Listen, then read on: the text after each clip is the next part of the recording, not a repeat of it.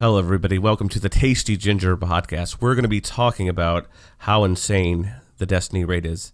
I've done all the raids in Destiny. The Vault of Glass, Crota. Is it Crota? I always think. no, Uh, yeah, it's uh, it's Vault of Glass, Crota, um, King's Fall, and I can't remember. Uh, there's a fourth one, isn't there? I can't remember all the raids. Vault of Glass, King's Fall, Crota. I think there's only three. I don't think Oh, I maybe I'm thinking of the new one that's coming out with the new expansion pack. Right, and see with the, the the first two, like Corota and um, Vault of Glass, I've always felt like that people were pulling me to get there, and now I felt like in this King's Fall that I actually was strong enough and able to follow the directions properly, and it's just so interesting how there's like puzzles in in the in the raid and how intricate it is and jumping and um it's like how do you come up with that stuff you know See, I like the raids to me. I guess from being like a real MMOer, they just seem like glorified dungeons. Like that's all it is. It's because every MMO, the dungeons have even more crazy uh, mechanics than a Destiny raid does. And so I just felt like it's just oh, this is just like a low glorified dungeon that you just do like with a four man group on a normal MMO like Rift or WoW or something along those lines. I didn't really see any like big push with it.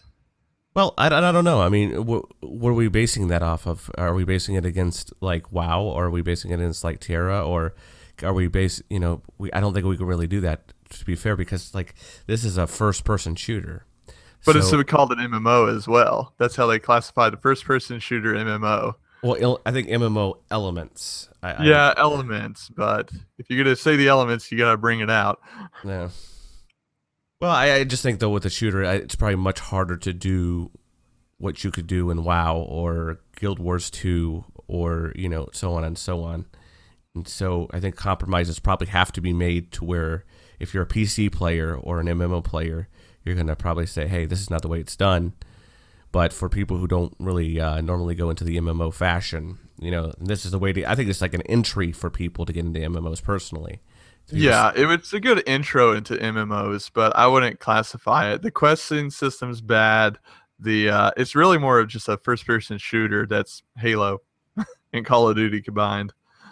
Well, I think the problem is it's like for us, like I think I heard um, one of your uh, Balogun say that you were a first you you got Destiny when it came out, right? Yeah, I was a year one person. I got it as soon as it came out. Yeah, same for me. I was year one. I, I bought the uh, white PlayStation Four that came with the Destiny thing. I, I decided when I get my PlayStation, I might as well get the you know the bundle. Well, that's all it came with. Yeah, Yeah, yeah, of course. and I think the problem was is that as us as first years, like I've quit De- Destiny two or three times because of the grind and all that, but now I finally feel that Destiny's where it should have been in the beginning. But to be fair, this is their first huge attempt, Bungie's to uh, MMOs. I think that's the other thing that you have to take into account when they. That is true. Yeah, I feel like the game is much better what it should have been as soon as they released, but to make people pay forty dollars for their mistake was just kind of like that made me drop out of playing Destiny. But then since more people started playing it, I was like, well, I'll pick it up again. So I actually bought Destiny twice just to play with friends. You're so lucky. I got a not for not for a resale on my disc for buying the bundle edition. that was special.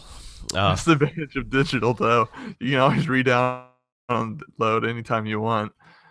Well, no, I mean the physical I can use, you know, constant, but I can't trade. I couldn't trade it in if I wanted to, but you know, so because they would. see- Oh yeah, yeah. so I get what you're saying. now, now this next uh, uh, thing that's coming up with the uh, what is it?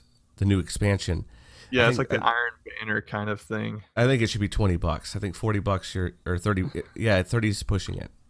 It- it's yeah, like- and it's like okay, if you're going to charge thirty bucks, so let it be for the newbies, not for the people that have been there from the beginning, Mhm. or at least had been there halfway in its life cycle. To me, it's kind of like a little greedy. Am I probably going to get it? And even though I just whined and moan about it, yeah, probably. yeah. Well, you have to because you can't do anything else. You have to get the DLCs in order to play with everyone else. right. You just can't buy year one stuff and say, "Oh, I'm just gonna play the Crucible," because it doesn't work that way. And I just I find it funny though that we, we, we totally do like oh this game I'm so done with it and we, hey dude you want to play Destiny yeah okay I'll play Destiny Yeah. Yeah, let's go play. Yeah, yeah. I want to get the raids going back up again. Let's just let's just get back into that. yeah yeah it's it's always funny that that it ends up that way so um so we've reached past the five minutes mark of our test and let's see how we sound Okay.